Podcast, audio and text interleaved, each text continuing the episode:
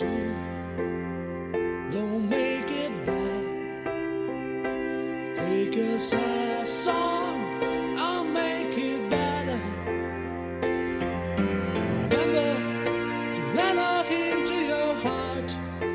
Now you Hello，大家好，Hello，大家好。今天我们请来了一个朋友，呃，然后我们两个认识也很神奇，因为大概是五六年前了吧，对，但咱们两个应该只在现实当见过那一次，对的，是吧？是的，嗯，就是当年我们参加那个一站到底，啊，嗯我也参加过，你是吗？哎，我两站就下去了，我我等了一个小时，然后答一道题我就下去了。但是我 然后那个是那那那我站到了最后哦，那当时真的拿到钱了吗？拿到了。要我我在这里说、要要要跟你们说多少钱吗？其实也不多，说吧，说吧，说吧有。应该八千多吧。哎呦，很多，我一千一千哎，我就只报了一个来来回的高铁费，然后我就下去了。因为我是一个很俗气的人，因为他最后说要给我奖品是什么冰箱跟彩电，你知道答题节目都会给你什么家电之类的嘛。对，我直接跟他说这些家电能不能折现，他说本来就是给你现金，我们没有这些家电的。哦，好，所以今天我们的来宾就是曾经和我一起上过一站到底的 J J，J J 勾勾老师，大家好，你来跟大家介绍。绍一下自己吧。好，大家好，我是 J J，然后我是 B 站的一名 UP 主，然后呢，我是广东人，听我口音就知道了。那今天很开心来到这边，然后跟高嘉诚还有曹泽胜一起聊一聊，我们今天的主题是什么呢？我们今天的主题是八倍。有病啊！既然聊就喊出来嘛，对吧？哎，我们今天是聊到这个主题，是因为我们三个其实都一定程度上对这个话题有一些想说的，因为我记得。好像 J J 之前我们俩在私聊的时候，就是聊过一些关于跟家庭关系里面跟父亲相处的这些事情吧。呃，对的，嗯。对的，嗯，因为我自己的话是小时候经历的，可能是，呃，从小到大没有爸爸在身边的这样子一个成长的童年经历，所以小时候基本上是外婆把我们带大的，然后小时候见到父亲的机会一年可能就一次吧，因为爸爸在安徽那边去工作，然后我们是留在广东那边读书。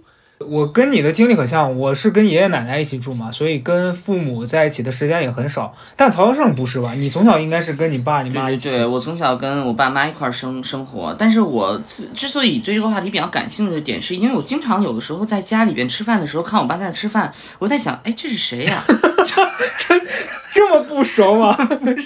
不是，就是会会会产生一个问题，就是我不，我好像不太了解我爸。就是我对于他年轻时候怎么经过啊，然后他到底经历了哪些呀？他对于我现在痛苦的或者难受的这些事情，他是不是呃有同样的经历？我发现我们其实都没聊过。嗯，然后我呃呃，我确实经常隐隐的会觉得，我跟我爸其实坐在一起会说话，一直说，但是我们就不说自己的事情。我不跟你说了吗？我跟我爸基本上处于一种知识科普的范畴，他给我讲社会，我给他讲宇宙，就 我俩就是不讲自己。对，所以我我觉得这个父子关系还挺奇奇怪、挺奇妙的啊。但是我就想知道其他人是不是也这样。但是我想每个人都不一样，咱们仨就聊咱们仨就行了。嗯我估计还是会有一些大家的共鸣。嗯，哎，所以 J J，你跟你爸挑一个最近的吧，比如说你过年回去了，你跟他有什么相处的过程让你觉得很想说的吗？呃，我其实从小到大最印象深刻的是什么呢？就是我跟我爸的对话。我不知道你们两位跟父亲之间的这种就私底下坐下来聊天的对话最长能有多久？我跟我爸的聊天是不会超过十五分钟，就是极限是十五分钟，然后超过十五分钟我就已经很尴尬了，就会感受到那种跟父亲之间的那种没有什么话题可聊，然后我爸永远关心我的。内容，譬如说，我打开我的微信啊，就是点开我跟我爸的那个聊天记录，我爸永远问的都是一样的话：吃了吗？忙不忙？工作累不累？注意休息。我我爸几年来发的信息都是一模一样的。然后除此之外，我爸可能对我之间的对我的了解，他其实也不懂。我爸是一个特别怎么讲呢？是一个很传统的人，所以他对很多新鲜的事物会有点接受不了。就我每一年过年，我爸都会跟我讲一些他自己对我的一些不满，双引号的不满啊，就是类似于我前几年回家我留胡子，我爸就会跟我说这个胡子不好看，干嘛要留这个胡子，刮掉这样子。就是我爸对于我的态度永远是否定的态度。然后或者是我前几年回家，然后有点变胖了，我爸说胖了不好看，然后过 你爸好严格。对，然后过了一年，我我又瘦了，然后我爸又说瘦了不好看。然后今年你们能，你能能猜到今年我回家是被我爸跟我妈说啥吗？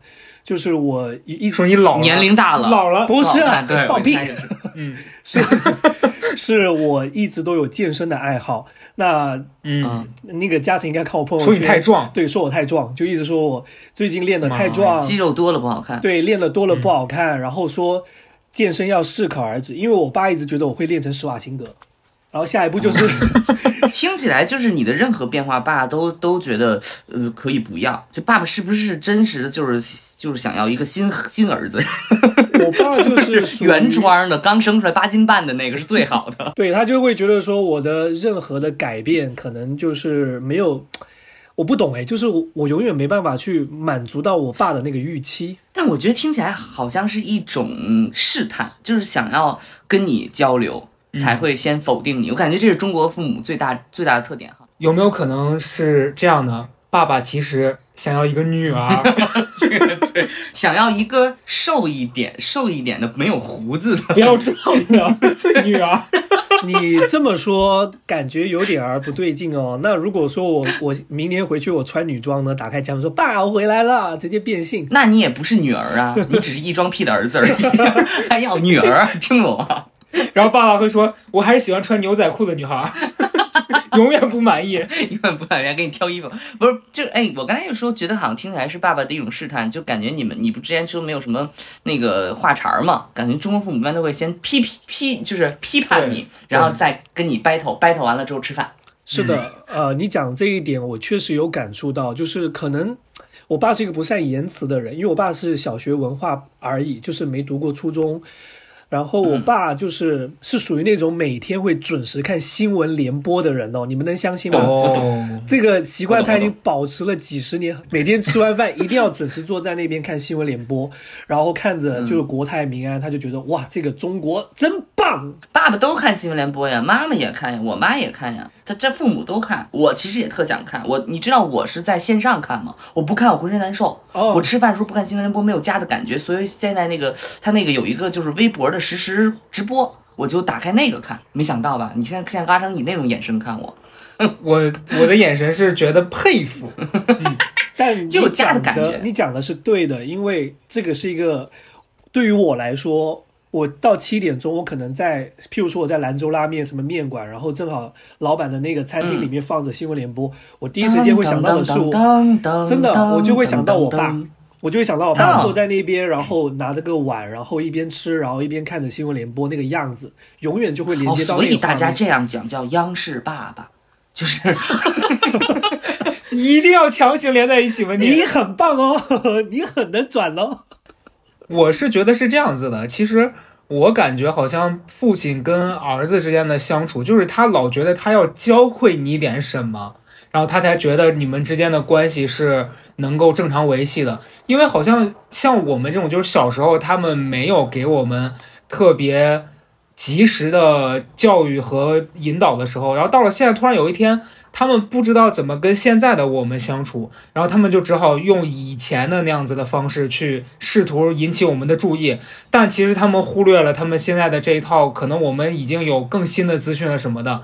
对，就是这这点是他们忽略的。对、嗯我可能专指爸爸是吧？觉我觉得你讲的这一点也很对，就是可能每一个父亲都想要在儿子或者是女儿面前去建立一个权威感，所以他们可能习惯用这种比较居高临下的方式去告诉你说，哦，这样子不对，那样子不对，因为他就想要来挑、挑战你，然后来告诉你说我讲的是对的。我爸做这种事情非常经常，就是常常告诉我说你要这样做才对，连我租房子，我爸都会跟我。屡次的讲，在上海嘛，然后就会跟我说，你租房子一定要拿出你那个指南针，那个手机的，然后那个朝南朝北那个方向一定要看。你要是买那个选错房子的话，你到时候那个衣服就晾不干。就我爸一定会用他自己知道的那一套理论，然后就。讲白了就是有点爹味，你知道，我爸是一个很喜欢讲大道理的人。哎，我爸没有哎，好好怪啊！你们刚才说几个点，我爸都没有。那你爸是啥样的？我爸就不会告诉我什么是对，或者是什么，就他会听，他会一直听，他就会听我说，然后他会顺着我说，也不是顺着我说，就是他会跟我一直聊天儿。那你现在重现一段你俩最近的一次对话。嗯、这最近一次对话有我妈的参与。嗯，来。我说这个迪卡侬的这个裤子我，我都给他退了去。我妈一把把票儿抢过来了。说你这是信誉问题，我说你有病，人家三个月就是可以退，你这个会被会连入互联网，你当然贷款你都贷不了。我说你你清醒一点，人家迪卡侬三个月可以退换。然后我爸好像说你懂不懂什么叫做企业信誉？我爸说人家也可以退换。然后让我就我跟我爸站在一堆一边儿，然后我爸说说这样，然后我们就说了几句。然后在在我跟我爸单独谈话的话，哦，最近好像真的很少，但最近一次好像是在说，就是，呃，那个就是那个人人体的 RNA 转录的时候，可以有一个小蛋白在那儿。这你们家真的不正常，这个谁会跟父亲聊这种东西啊？我呀，我你我不跟你说了吗？他跟我讲社会，我给他讲科学呀，进化。我说人那个猴儿是怎么进化，然后还有那个人从什么时候从那个树上下来，然后水里边什么东西怎么着，真的会。然后我爸就会一直，但我发现很奇怪，是我爸也是初中毕业，但是他就能跟我在这个上就是同时聊下去。虽然他完全不知道我讲的这些，但是他你会发现他哎真的能够从另外一个维度上把这个事儿圆回来。你你哎那你那你这样一爸比我爸学历高，你爸是初中毕业，就差那三年，我爸那三年还读了四四年。哎，那这样说，我爸是这三个人当中学历历最高的的。我们现在我们现在是在拼爹吗？对对对，有啥可拼的呀？我都不知道这拿出去有什么好吹的。我们仨你你你的那个都你你那个高叔叔都已经结束九年教育，还加了三年呢，那就已经很不错了。我爸那小学读了七年，初中读了四年，其实整个时间也差不多，但是 我觉得是这样，就是刚才 J J 讲说，就是很难跟父亲坐下来聊一聊这个事儿，在我今年之前也是比较少的，尤其是前两年的时候，我会发现我们俩每一年过年回去聊天的那个时间一定是很短的。嗯，然后我今年过年的时候我还说，我说为什么每年过年回家，王者荣耀这个游戏是我玩的最多的？嗯，我今年才意识到，那是我用来逃避和家人交流的一个保护的模式。嗯就当我在玩游戏的时候，我在告诉他们说我我在做事情，你们不要来打扰我。嗯然后是我用来回避跟他们交流的方式。嗯哦然后今年因为家里人少，反倒我们俩能心平气和的聊很多东西。嗯，然后我发现有这一次是真的有交流的感觉了，是你说他能回应你，但以前就是他单方面说，然后我听。但我也不回应。所以整个听起来，父亲在你们两个家身身身身上的这个感受，多半儿还是以父亲的教导为主，一个主旋律，是吧？因为我记得我最早的时候，我好像十岁的时候。就跟我爸说：“你相信这世界上有外星人吗？” 我知道听起来很疯啊，但确实我爸就在那儿听，就在那儿听，说说是就会问，就他他更多的是在接收，他很少给我讲一个东西。所以这个，但是我为什么觉得又有点陌生的原因，就是因为他讲的很少，我对他不太了解。我我对他不是说不太了解，就是说对他对于某些事情具体的看法，观点不太了了解。对，所以我就经常会觉得，到底如果这个问题，我爸会怎么看呢？因为他经常在听我说，嗯，所以我就没有就是。感觉我爸不是一个观点特别鲜明的，嗯，所讲那个爹味儿什么，其实他就很鲜明嘛。嗯然后我来主导这件事情，他不是一个很观点很鲜明的人。这是那你会问他吗？我，哎，呃，我想一想啊，就是我觉得父亲对于我来说，我特别期待的一种东西，你看就缺什么要什么。我特别期待我我爸能给我一些引导，他能给我一些引导，因为我在小的时候当中，呃，很少得到父亲就是说这件事情你就应该这么去做，你就能成。你这么着去做，这个就是大家所说的爹味儿。但是在我爸身上，他的性格还有他的表达，他不会这么去说。所以正面上来，呃，看起来就是我的性格是我我我说什么想想什么说什么，我特敢说。但另外一方面，我有时候比较呃这个犹疑的地方就是，好像没有这样一个人在某一个阶段上告诉我某某件事情你必须就得这么做，就是对的，你不用想那些了，就是这么做。这种强硬的没有啊、但是对这个是我的分享哈，我也没觉得是哪个好哪个不好。哎你们会觉得突然这几年发现自己身上某些部分和他们特别像吗？嘴，我的嘴，我说嘴我指的不只是长相，你好肤浅。我说就是整个行为啊、性格里面的东西。嗯，我觉得我到了三十岁之后，我有点像我爸的那种老实的性格，因为我爸其实是别人眼中的那种老实人。就是嗯很多亲戚朋友也好，我爸是那种就是老实人，像我爸年轻的时候做生意啊，也常常被人家骗钱的那种。嗯，然后我我是小时候，这个是小时候不懂事了，就是我会挺瞧不起我爸的，就会觉得说。嗯我爸为什么那么的懦弱，然后那么的老实，然后我的性格恰恰好是非常叛逆的，就是我都是剑走偏锋型的，就是永远是跟我爸那边是反其道而行。然后我我有个哥哥，亲生哥哥，跟我爸的性格非常像。我哥就是那种从小到大就是好学生，按部就班的读书，找很好的工作，然后毕业就一路都很顺的那种。我则是很曲折，但是我到了三十岁之后，我慢慢的开始可能。随着心态不一样嘛，然后经历的挫折也多了，可能感情上啊、工作上的，然后包括很多事情夹杂在一起。我觉得我三十岁之后，会突然一下子能够感受到，原来我爸那种老实的性格，其实才是我们这种普通人家小孩就安稳过完一生最好的一个保障。就是你做一个很老实的人。可能有些人会说你吃亏，但是其实我们是输不起。我们很叛逆的去挑战一些不可能的事情的时候，我们会面临很多的风险。那我现在就是会突然一下觉得说，OK，我的人生到三十岁了，我应该要稳妥的踩好我的每一步。所以我现在觉得我的性格有很大一部分像我父亲，就是那种很很。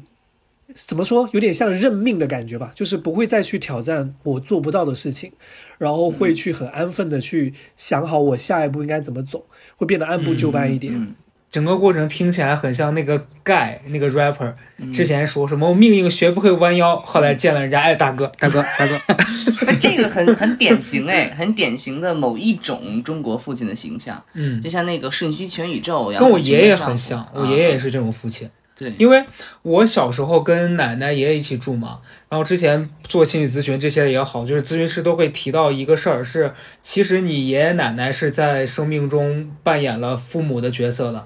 然后我就发现，其实我很多性格上的东西是爷爷奶奶培养成的。然后我爷爷也是一个特别老实，甚至你可以说他有一点点懦弱的性格。但是我也是今年回家。跟家里人聊天时候，我才突然意识到，他其实是因为也是原生家庭的问题，因为他小时候，呃，母亲很早就去世了，然后他又是农村的，他的爸爸娶了一个后妈，嗯所以那个后妈从小对他特别不好，嗯就虐待他，嗯然后还有了几个弟弟啊什么的，啊，所以我爷从小处在一个一直在躲避风险的这样的一个状态当中，嗯所以我小时候特别不能理解他为什么对冒险、对很多事情去迎接新的挑战那么排斥，是因为他觉得他没有资格去做那些事儿，因为他稳妥的活下来已经很难了，嗯你让他去承受那些风险，他承受不了嗯嗯啊。我也是今年才突然意识到这些事儿，以前小时候你就不懂。你会觉得说，为什么他老是那么胆小？嗯哦、对，但现在我觉得我性格里面很多害怕风险啊，然后想要在舒适圈里面过得更安稳一些，其实一定程度是继承他的。嗯嗯，对，你知道，在上个礼拜正好有一个朋友，他非常懂星座的，然后跟我聊天，就是刚认识一个人，然后他想跟我扯话题聊天嘛，他就说三十岁之后我们上升星座叭叭叭怎么样？他说你三十岁之后的上升星座是什么呢？我说我是我爸，好准确啊。对，他说你是什么？我都我没算过，但我觉得我上升星座就是我爸，跟我爸现在一模一样的性格。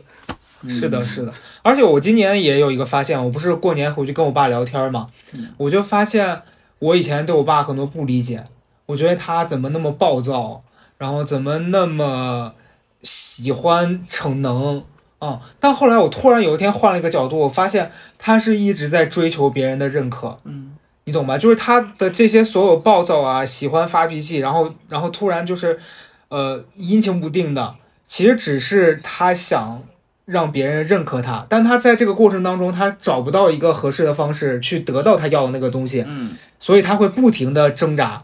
然后今年我发现了他想要这个东西之后，我突然就觉得哦，原来是这样。嗯嗯，然后我也发现，我前几年拼命的想要在各个地方得到别人认可，也是我向他的一种表现。嗯嗯，在发现这个之后，我就突然有一刻放松下来了。就我觉得，嗯，没有那么多值得恐慌的。对你其实可以慢慢的把这些事情一件一件处理好的。哪些很像？我嗯我我还是想不出来，我跟我爸哪儿就性格上哪儿像。你没见我爸，但你但是你问看我这样，你就知道我肯定不像。这样问可能很没礼貌，嗯，但你爸怪吗？他偷他 totally 不怪，他完全不怪，然后他就是一个非常非常非常普，就是正常的普通的 人。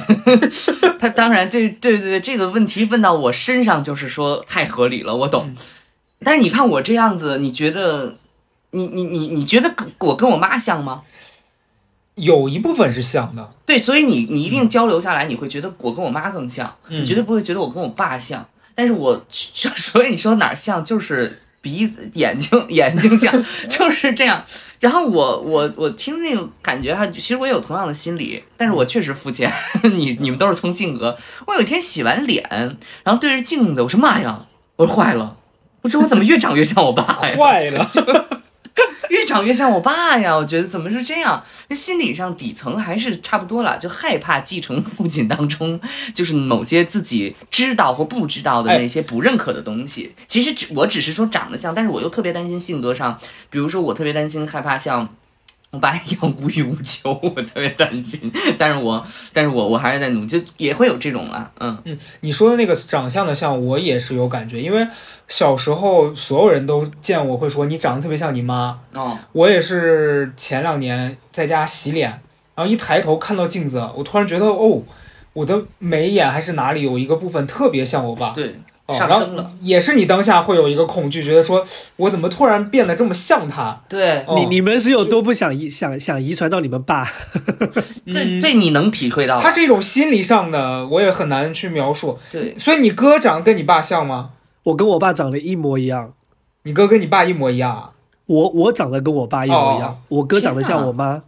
对，哦，哎，我觉得是这样，就是我跟老高的这个心理，就是害怕自己长得像父亲这件事情，其实心理上就是还是说害怕自己在某种程度上。呃，跟上一代一模一样嘛，就跟父亲一模一样嘛。但我要回想一下，应该我们身边没有任何一个人说我就是要长大像像成为像我爸一样的人，哎我从来没有我也没听说过。我也没对听过他爸是谁？辛巴吗？狮子王，就 这他就是没有这样的人啊，所以基本上就是对于父亲的否定，也是儿子们通常都要干的事情。哎，有儿子们有经常说如果话也如果你爸是什么公司的总裁，那种韩国的那个、那个剧，对不对？或者你爸是总统，你就说长得想像我爸，这个合理啊？但我觉得那样会显儿子很没出息。嗯，你爸都已经是总裁了，你就得当总统；你爸都是总统了，你就得当这个就什么外外星人是呃那个叫什么那个那个外交官了呀？对呀、你就得你你这往上走。就是你在打嘴仗，不是真的呀，你就是在打嘴仗。子承父业，有多少人是真的说我就是从小就要成为我父亲？我觉得这是一个笼罩在父父亲我觉得。儿子好像很难会去去表达说我想跟我爸一样，对呀、我哦所以我就说嘛，对于父亲的否定，基本上都是儿子的必修课。好像儿子好像都会说，呃我将来想找一个像我妈一样的女朋友，啊，就是会有这种，但是很真的没有人表达过说我要像我爸一样。所以我我是觉我是在这个问题上，我也想过，就是对于父亲的否定，它是你成长的必然的部分。对，基本上是过了青春期，尤其在青春期吧，你就拼命的不想成为那样的人。就是你的弑父情节嘛。，对对对对对，比如说对于子女来说，会不会有人希望找到像父亲一样的伴侣？这种这件哎事情，会，嗯，一般女生会比较多。对会较明显一些。我看过很多心理学方面的这种我我觉得这个案例，还对，我觉得这还是处于说你在儿时第一个那个对于异性形象的标定，它最大程度上是父亲嘛。对嗯，当然你你要是说从小就有那个意识，刚一生出来那个男医生说是男孩儿 和女孩儿，你一看男医生你就歘，但那么小的孩子有意识的应该很少。我觉得那是蜡笔小新里面会出现的剧情，真实的事件应该不会这样。嗯，对，类似于这种。嗯哎，所以你们最近一次跟父亲发生直接的冲突，你还有印象吗？最近一次因为吃饭吧，你们家的冲突都很日常。很对，很日常。我是抽烟，哦，抽烟，对，因为我我我爸爸以前是抽烟的，然后呢，因为我是在这几年工作的关系嘛，然后就我本来是不抽烟的人，然后就抽烟了，然后是过年回家，应该是去年前年的过年回家。跟我爸这个冲突，就是我过年时候偷偷在抽电子烟，然后我爸就说你为什么要抽这个烟？然后我就说你自己不也抽烟，你凭什么管我？啊，你们的这个冲对突好点哦，就是传统烟和电子烟的 battle，在一对父子当不是不是中成为，我爸已经我爸已经不抽烟了，所以哦我爸反就以他自己的那个亲身的经经历来跟我说，说抽烟不好，老了你就知道了。嗯，然后我肯定就是不爽嘛，我说你抽了这么多年，我工作有压力，你也知道的，你也知道你当初抽烟是为了什么而抽烟，所以你应该能体会到我的感受。对，我就这么跟他去讲。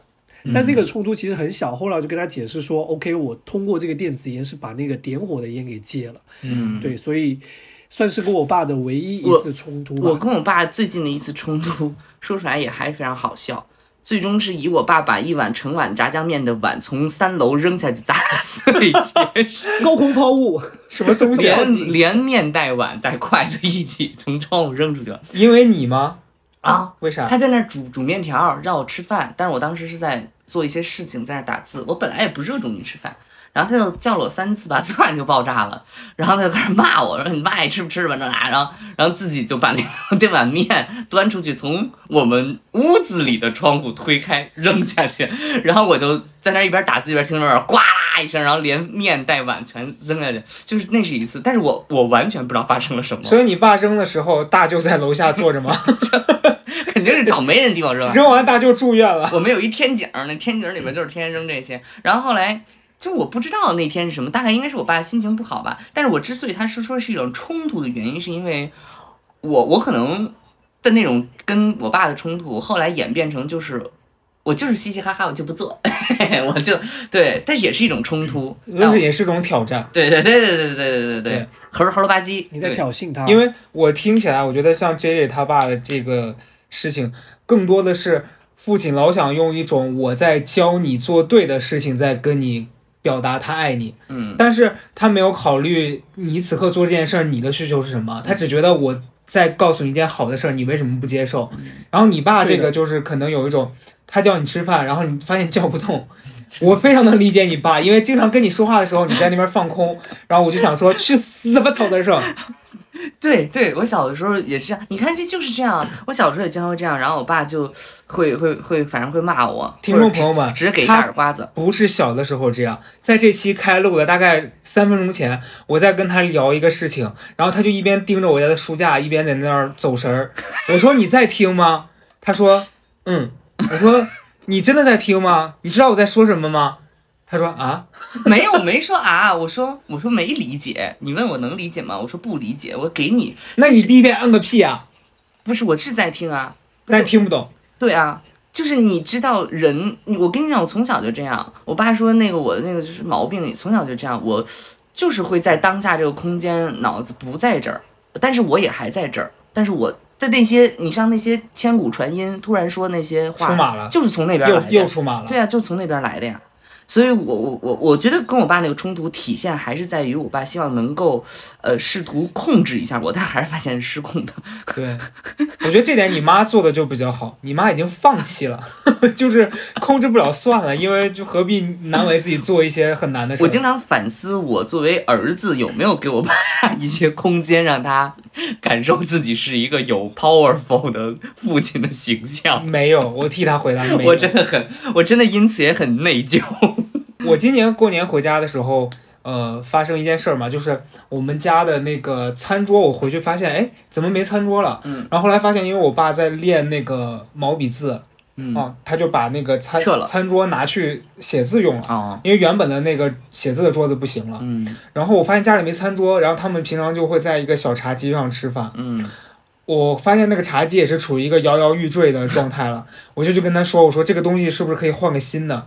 他就说，哎呀，能用，等到哪天塌了再换。我说，等到哪天塌了再换，就是一定要那么可怜吗？咱们也不是买不起一个茶几。嗯，后来我就帮他换了一个新的茶几，嗯，然后我就发现，我爸在这个过程中就那种，你给他买，他其实也是很开心的，嗯但他中间他会不停的说，哎呀，要不你退了吧，嗯要不你算了吧。嗯然后我都已经回北京了，中间呃，可能人家说哪天发货，结果到了那天还没发，我就去跟那个 客服去 battle 嘛。完了，我就跟我爸说，我说你等一等。然后我爸又说，那不然你就退了吧。就那一刻，我的火会突然起来，然后我发现我是联想起来小时候我的一些经历。你就比如说我们俩，比如说要去报一个什么爱好兴趣班之类的，头一天他说 OK，然后到我们去的路上，他就会一直说，哎呦，学这有什么用啊？要不然算了。就这两件事儿会让我无形中联系在一起，嗯，然后在这个茶几事件的当下，我就会跟他发火。茶几事件，我天，虽然我没有直接跟他表达态度很差，但在打字的过程当中，我就、我就会有一点那个情绪起来。嗯然后后来那天我就跟他说，我说这事儿既然就已经决定了，你就不要再你知道左右摇摆的。嗯，然后后来他也就说啊行好的，然后那之后我又突然觉得说，其实现在好多事儿是我能决定的了，嗯，你知道吧？他也这这这就是一个过程，就是说谁来主导这件事情。是肯定会有一个阶段，就是父亲也变得特别听话，啊那个时候你又会觉得非常 sad，因为他没有变得很听啊，不会吗？我我讲讲到买东西这个，我真的是哇一肚子火，你知道，来吧来吧，说出来。我真的一我真的一肚子火，就是我不知道你们父亲是不是很固执的人，然后就是讳疾忌医的这种。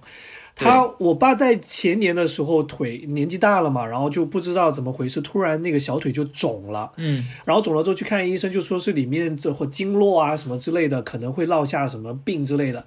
然后我就到处去，我我哥肯定带他去看医生嘛，但我爸就说，哎，这个不用看医生，你懂，老人就这样子，就不看医生。那我自己后来想了一下，因为我爸关节啊什么都不好，我就自己，因为我自己健身运动常常会酸痛嘛，我买了一个电疗仪，超级好用，我就专门在网上买了个一模一样的，回去给我爸。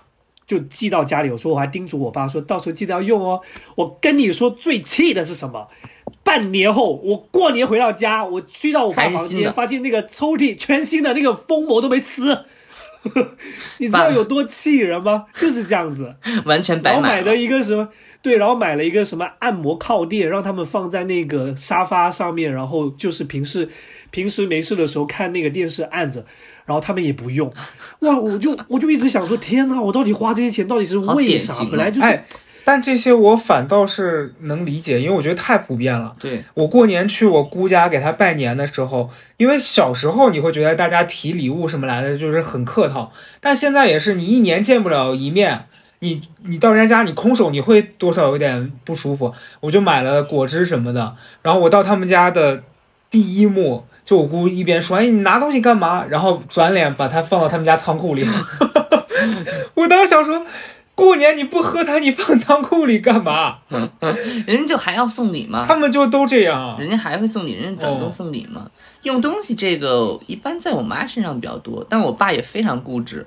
因为他那个牙龈炎搞牙都萎缩，我说你去洗一下牙吧，我爸就当下你能感受到那种，洗什么牙？哎，对对，不行，我可我可不行，我操，洗得更他妈掉，不行，我你特别弄那东西。他们就很固执。对对对，特别固执，对，所以弄得我觉得他态度特别强硬，我特别担心我团了之后他也不去弄。嗯，我知道，我想起来，我跟我爸哪儿像了，一模一样，睡觉骂人，睡觉骂人一模一样。所以在我们家就是睡觉的话，你能一宿听见两个人一直在那儿操，嗯，你谁？然后我妈在旁就在那屋里边，唉，就是我我俩会彼此此起彼伏。所以我觉得估计压抑强大的怒火应该是我爸的一个你们家的共性。特征，对我们家一家三个暴徒。哎，我是觉得可能是在这个生活的过程当中，你会无意识的靠近他，变得跟他很像。嗯嗯有可能，有可能，嗯有意识无意识。我觉得你可以回去想一下，是不是有的时候你也会觉得自己，你你刚讲说你觉得你爸不知道他自己要有什么观点跟看法，嗯，就你是不是有时候自己在不说话安静的时候，你那一刻其实你也没有什么特别想要表达的。这不早就说了吗？想要啊，想要什么不知道啊？对，那其实这是很像的呀。人不都这样吗？大部分人不都这样吗？对，我觉得这是你只是想要跟他不一样，对但是具体你要什么你其实不清楚，因为你爸没有一个很具体的他要的，东西。这跟我爸可能没什么关系，这都是每个人都是这样。我觉得大多数人百分之九十人都是想要不知道要什么。像你这种家里有兄弟的，你跟你哥的性格会差别很大吗？非常大。嗯我哥的性格是跟我爸基本上是一模一样，嗯因为他们都说长兄如父嘛。嗯小时候可能就是家里人也不在身边，然后我妈可能跟我爸会更多叮嘱我哥说啊，你要在家里怎么怎么样，然后到时候要带好弟弟这样子。嗯所以我爸爸会把重心都放在我哥身上，所以小时候我会一直觉得我爸妈是很偏心的，但其实并不是偏心，因为他们精力有限嘛，在外面忙生意，所以他们只能先顾及到哥哥，然后顾及到哥哥之后，让哥哥承担起那个养那个长兄如父的角色来带我，这个样子。所以我跟我哥的性格，其实我挺羡慕我哥的，就是我哥是属于那种从小到大就非常安分的，然后知道自己要什么，一步一步的很好的读书啊，然后努力。我则不一样，我从小到大都是让我爸妈最操心的，闯过很多的祸。嗯，这个很像那种电视剧里面讲的日本的家庭，老大要继承家业，老二随便乱搞，然后就是 你你的你的那个创新，你的创意就都老二比较自由，但是老老大的话他会，一就是比较要要继承家里面的，或者他要维持这个家庭的秩序，是吧？就他打一个安全牌嘛，我就是不按常理出牌，所以我可能一直都在闯祸，你跟你哥的关系好吗？也不好诶，会非常的没什么话聊。就是你能想象吗？就是我跟我哥其实才差两岁，但是我嗯怎么讲？就是我跟我哥待在一个空间里面，我们作为年轻人，我们之间的共同话题都很少。我哥是一个，对我哥是跟我爸一样，是一个有点严肃的人，所以我有时候看到在客厅的时候看到他跟我爸可以在那边聊天，但是我自己是不会哦插进去的。像像那个嘉诚一样，就是我今年过年回家，你是王者荣耀，我则是带了一个电脑，然后我假装我要加班，其实我就说哦，我先加班，我在房间里面就是剪自己的视频、或者干嘛，我就不想出去跟他们坐在那边沟通，因为我觉得没话聊。像你平时感兴趣的那些东西啊，就那铁 T 唱那个学习和钱有什么关系？确实，爸爸哥哥，爸爸哥哥也改不到。爸爸能说什么呢？那我想问你们一个问题啊，就是我相信你们现在嗯也到了就是三十而立这个年纪了，那你们会有在哪一瞬嗯间突然间觉得父亲老了，然后这个老了的瞬间有刺痛到你，让你会主动的想跟他们去产生联系？目前还没有，我目前没有感受到这，他可能是外在形式上的一个变化。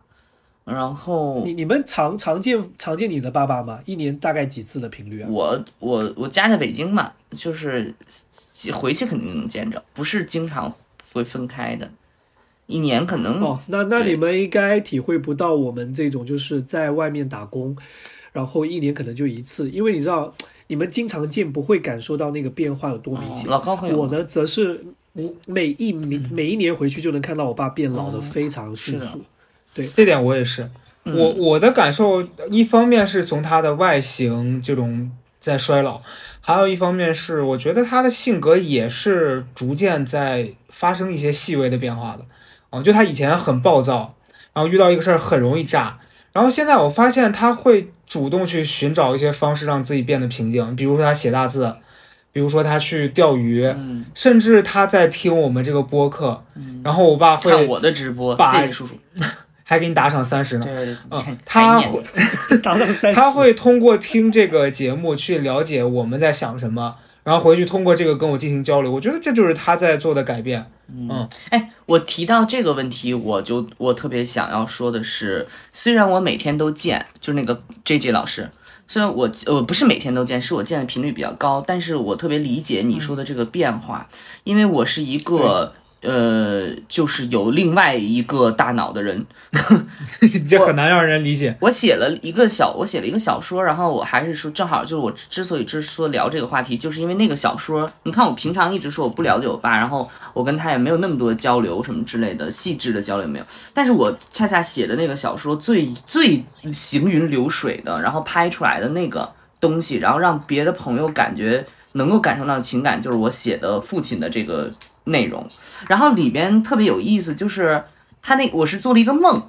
因为我为什么说另外一大脑？我做了一个梦，梦见有一个小男孩儿，其实那个小男孩就是我的某种的代入，就他会认为小时候养的金鱼就是父亲的生命力，就是那个东西，就小孩会觉得那个金鱼死掉之后，就是爸爸的生命力减少了，所以他就拼命的想要维持那个鱼鱼缸里的金鱼是一个原来的数字。然后在他成长过程当中，他后来忘记了这件事情，忘记了金鱼和父亲之间那种生命力的连接。然后最后这个主人公也是他没有孩子，也没有金鱼，所以他这个时候才意识到，好像跟父亲的那个连接断裂了，而父亲永久的衰老，他也不会再，他也不会再，呃，再再复活了，因为就是相当于这个连接断裂了嘛。这个我为什么说我有另外一个大脑？就我平常根本不会关心到这些事情，但有一天我后来回想起来是什么呢？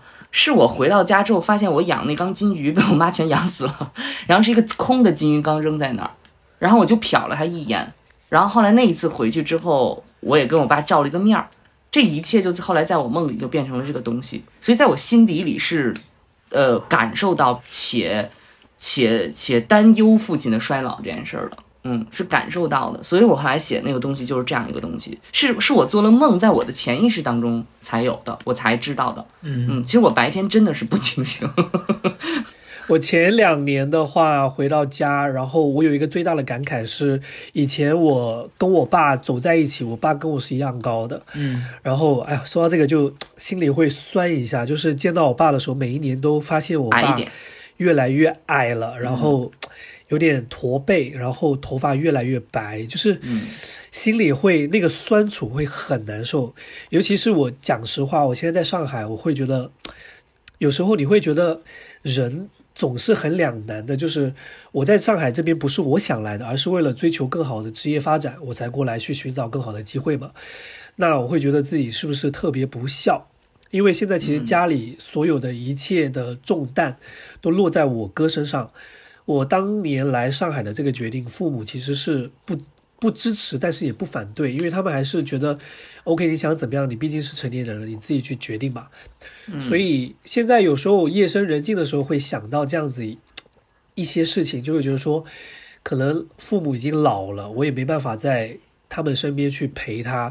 现在基本上大小事都是我哥，就是家里老人生病啊或者干嘛，然后就是我哥在照顾着。嗯，像今天回去又看到我爸，就是眼睛也不好了，就是感觉每一年回去就会有一个新的身体的疾病在发生，嗯就会很让我心很难受。嗯，哎，老公你会有这种吗？我觉得当然会，嗯因为我今年的感受是，我记得我在那个小高岛里边讲过这件事儿。嗯就我今年和往年不同之处是，我从西安回北京的那一天，我心里有一种失落感。嗯就以前离开的时候，你会有一种我要回到我日常的生活里面的那种逃离的感觉。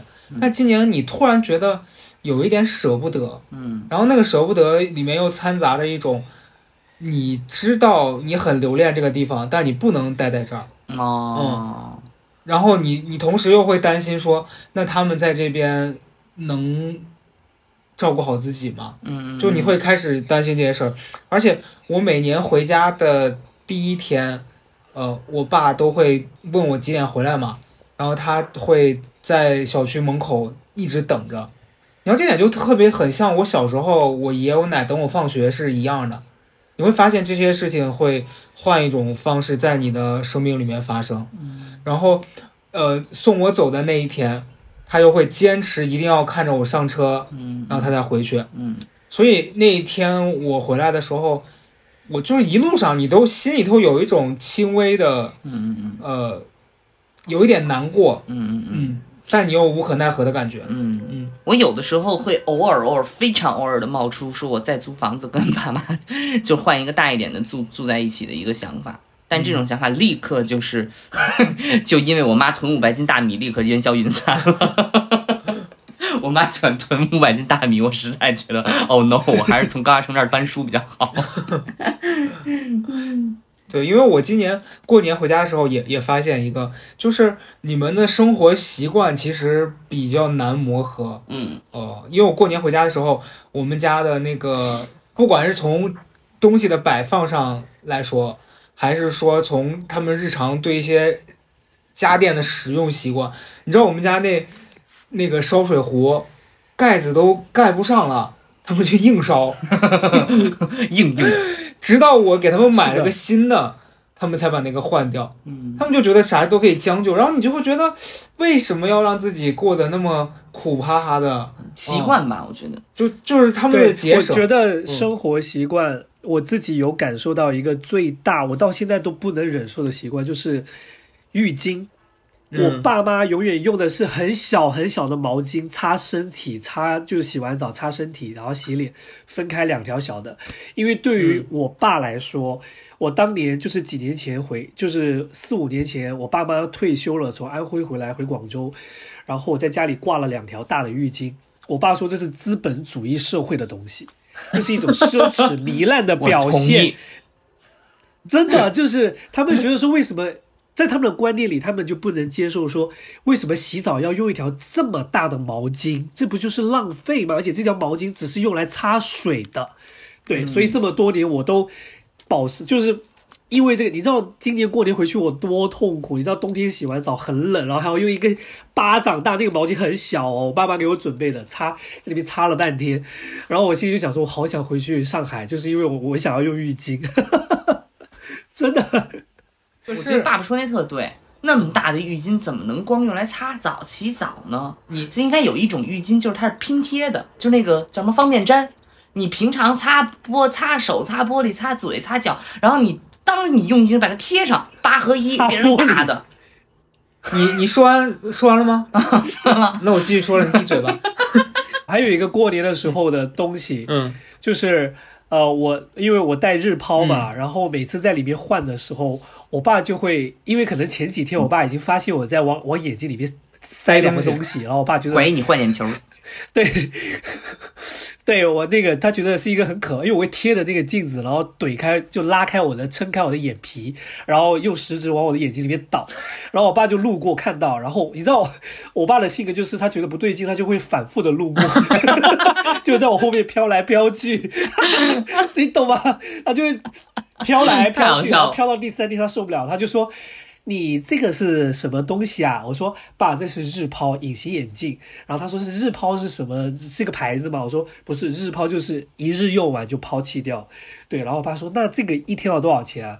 然后我就为了你知道吗？就让他听了，因为我我一般撒谎我会报便宜一点，我就说大概一天就两块钱吧。然后我爸就说一天还要两块钱了，那一个月六十啊？一个月六十。对，然后对是，然后我爸就在那边说。导致我后来呢，就悄悄的都要在我自己的房间里面拿了个小镜子塞我的日抛，对，然后回来之后，我爸还会有意无意的讲，因为我爸我爸是这种性格的人，就是我跟他讲了一个什么新的东西，嗯，我爸就会悄悄的在手机啊网络去查那是什么东西，嗯，对，然后我爸就开始给我转发一些文章，日抛戴久了眼睛会瞎，会得青哎，我光眼，求求了，某地不要再害人了。这对，然后就给我转发那些文章，然后就危言耸听的那些文章给我看，然后你又能说啥呢？对不对？然后就什么某某女孩长期用日抛，眼睛瞎了，导致失明。我爸一般不会转发。但他们其实是在关心你的，只是他们没有考虑到这个东西你是不是真的会用。哎，所以说了这么多，你们有，就是你们有特别想要跟他们之间达成的状态吗？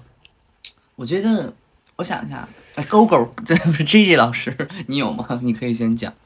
我想一下，我想要达成的一个状态是啥呢？就是，其实我现在现在我不知道你们跟父母的相处方式会是怎样。就以前他们讲什么话，对吧？嗯你们都要想尽办法去反驳。嗯我现在不会了，我现在都会接受，就是说哦，好的，好的，好的。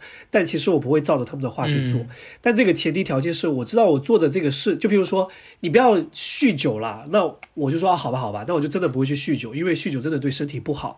那例如说他什么，要晚上不要什么熬夜啊加班到这么晚，但你这熬夜对，但是这个没办法，你还是会加班的，对不对？那不是你能选择的嘛？那我就说哦，好的好的，那我私底下就偷偷的去做，或者是怎么怎么样，或者家教我不要健身了，我还是会偷偷的去做。就是我觉得只要我偷偷的去做的这件事情不会伤害到他们，也不会伤害到自己，那我永远会在口头上面去答应他，因为我不想引起更多的纷争。就是现在我跟他们之间的相处模式，就是会顺着他们，因为我想说，你只是口头上顺着他们，他们就开心了，也也放心了，那就算了呗，对不对？那你也没必要跟他们硬着来，因为你你回一句可能会换回十句话，有必要吗？没必要。然后你说要找到一个跟他们之间最理想的一个相处模式的话，我就希望他们能够在老的时候很好的去享受他们自己的生活吧，因为我觉得中国式的父母都是这样子，就是活到了这个岁数，他们还是会把重心放在小孩身上。你们有觉得吗？就是不管你三十岁了、四十岁了，永远会把重心放在你身上。我更希望的是他们可以去好好的享受他们的晚年生活，可以去旅游，跟自己的朋友去走一走，然后每天去跳跳广场舞也好啊，或者去跟别人打打牌啊，或者什么。我觉得这是我希望他们去做到的。嗯因为现在他们的生活还是一直放在我跟我哥身上，就我觉得挺累的。嗯，我听完这个讲的这个，一方面是我也很想要父母学会自己享受自己的人生，然后不要把很多时间浪费在跟别人的这些相处当中的不开心的事儿上。我还有一点是，我希望他们能够学会真实的表达自己的想法。嗯就我发现他们有一个特点是，有些话明明可以直接的说，因为害怕被拒绝，或者是他希望你来主动猜到他的意思，他就不直说，然后就会变成你们之间的沟通变得很累。你要不停的揣测他说的话是什么意思，或者是你要不停的给他一些东西，然后你去反复试错。我我觉得其实可以去试着学习一件事儿，就是你可以提要求，别人也可以拒绝。我觉得你可以去面对这件事儿，跟你想的是不一样的。啊、嗯我觉得他们好多这个年纪的人，到现在还是会觉得说啊，世界很坏，然后怎么怎么样，就是很很多很消极的想法，是因为他们其实有很多希望是没有实现的，但他但是他们又有时候特别的盲目的乐观，觉得说非黑即白，就只要不实现，它就是很糟糕的。其实很多事情不是两两极的，它是有一个中间点的。对，我觉得有的时候要接受这个事情本来的样子，然后你去尝试被很多事情推着走，而不是非得要到一个你相信的那个结果。就是这件事儿，我发现他们可能还没有那么有感受。对，所以我希望他们也可以有这样子的尝试。模式，我觉得好像这个模式已经现在差不多了。那再提，只能是对我爸的一些期待了啊，就是希望就是能跳跳伞呀、攀攀岩呀，然后 你这是 冲冲浪真的啊居心叵冲测。冲冲浪啊。不是为什么这么你说呢？咋不让你爸去那个哪儿呢？中国人向来都是这样，你让他开扇门，他是不会同意的。嗯你要让他把整个房顶子掀了，他不同意。你再让他开扇门，他就同意了，懂了吧？就这个道理。所以我就说让我爸先去跳跳伞、冲冲浪、攀攀岩什么之类的，肯定不行。所以咱们就是先先就做一些，他就是不喜欢出去做一些新的事情，然后他也经常会觉得自己不值得做。就是他就觉得自己不值得做，他会觉得自己做了之后也没有没有什么体验。嗯，但是我爸说实话，其实他已经达到了一个很很平和的态情情况了。他现在基本上就是采菊东篱下，悠然见南山。他想种菜种菜，然后他想上班上班，过两天想把那面从二楼扔下去，他也直接对对对，我觉得就是这样。哎，我发现我们家人确实好像进入到了一个不行不行，必须得让他跳伞。我觉得是是是，我觉得你说的很对。对我说你点我没让醒了我。他跳伞。那你点醒了我，就是一直以来就是你想干嘛干嘛，那就必须得做点儿那个本来不想干的事儿。我觉得做一些，我觉得呃，相对来说，我可能是我要多做的一些事情吧，不是他多做的一些事情，是我多做一些事情，可能想要去了解一下他到底在某一个年龄阶段是什么样的。因为你知道，我那天要录这个节目，正好是我爸六十岁生日，哦。我们在吃饭，吃完饭之后我回来说找你录这个节目，然后当时就是有一个特别典型的桥段，就我爸喝完酒之后，感觉特别的开心，然后开始讲了，然后他终于表露出来我是他 proud 的一部分了，然后开始说说了一个非常错的例子，说曹泽胜啊，别的不说，一定会按天写作业。就算放假，每天绝对不会突击。我说爸，我真的是在突击，我不知道你前面怎么误会的，我绝对是在那儿磨洋工来的。我爸根本不理我，他就是一个计划性特别强的人。我说哎，就完全不了解我，你知道吗？然后一直在这说曹泽胜就是别的，你别看他逃，别看他闹，但是他就是非常清楚自己要什么。我说，哎呦我的牙！清楚啊，我的牙呀！我太无力了，你知道吗？我亲爹都不了解我，我再一次印证了，就是没有人能引导我这件事情，就是这样。哎，但确实我觉得本身可能也就是得自己去找自己想要啥。对自己自己去寻找。我觉得他们作为父母，他们也是在生下来你的那个阶段，在你长大的过程中引导你。现在你已经三十了，对呀，对，嗯，现在你要跳伞，你要摔死了，自己负责任。我我现在跳不了伞，我高度近视，我我眼球会炸。那你跳楼去吧。行，你看他就是这样对我，看到了吗？我在这个博客里经常受到霸凌。好，那这这你还有什么想要说的吗？呃，就希望大家能够就是多多体谅一下父亲吧。这个可能是我三十岁之后学习到的一个道理吧。就是年轻时候可能会觉得父亲那么不懂自己或者干嘛，但现在年纪越来越大，会希望还是能多多体谅一下父亲的不易吧。毕竟他是承担起这个家的顶梁柱。呃，所以希望大家也能够在父亲。呃，现在晚年的一些时光里，然后多多陪伴他，这就是我想说的。我记得之前听李宇有一首歌，然后也是写父亲的，然后那首歌在 Q 音乐上有一个很巧妙的设计，就是那首歌开始的前三十秒，有一段他爸在家说话的，是他跟妈妈说，你让他在讲那段话的时候，你偷偷录下来。然后就我发现很多父亲可能都是那样子的，他会在。自己私底下的时候有很多想表达的，但你真的让他去说什么的时候，他就会说一些很冠冕堂皇的，然后看起来好像很正式的。但其实有的时候我们想听到的反倒是他最真实的想表达的那些很细节的东西。嗯，哦，然后希望大家能去发现跟父亲的这一面的交流吧。对我来说。我好像还是在我的潜意识当中才能找到对父亲的那个最根本、最原始的那个印象，就是我也写在我那个里面，就是我小的时候他骑车带我，然后我就在他后背上，在他后我在他后背的后边啊，不是说蹲在后背上，就是他显得特别的大，就是他后背显得特别的大，然后我就觉得那是我最初对父亲一个印象，所以好像其实他对我的一些了解或者什么之类的，现在已经成为我。非常非常深层的一个一个在潜意识当中才能回想起来的一个部分，它已经变成我的一部分了。嗯，所以我也没有什么特别多的想要去什么的。嗯，所以最后就希望曹德胜在让爸爸跳伞的时候，能在爸爸背上。我们不会跳下去了，真的有病？就爸爸端着一碗面，然后带着你跳伞。你吃不吃？你吃不吃？不吃，从高空扔下去。哎，有观众说了，这这期节目必须得听到我之前之前经常发的声音。他点名点了两次了，啥声音？咪咪哟，好就这个非要听咪咪哟。我不懂，我也不懂。好了，那今天谢谢 G G，然后也希望大家把自己想要聊的跟父亲相关的话题留在这个评论区里边。是的，是的。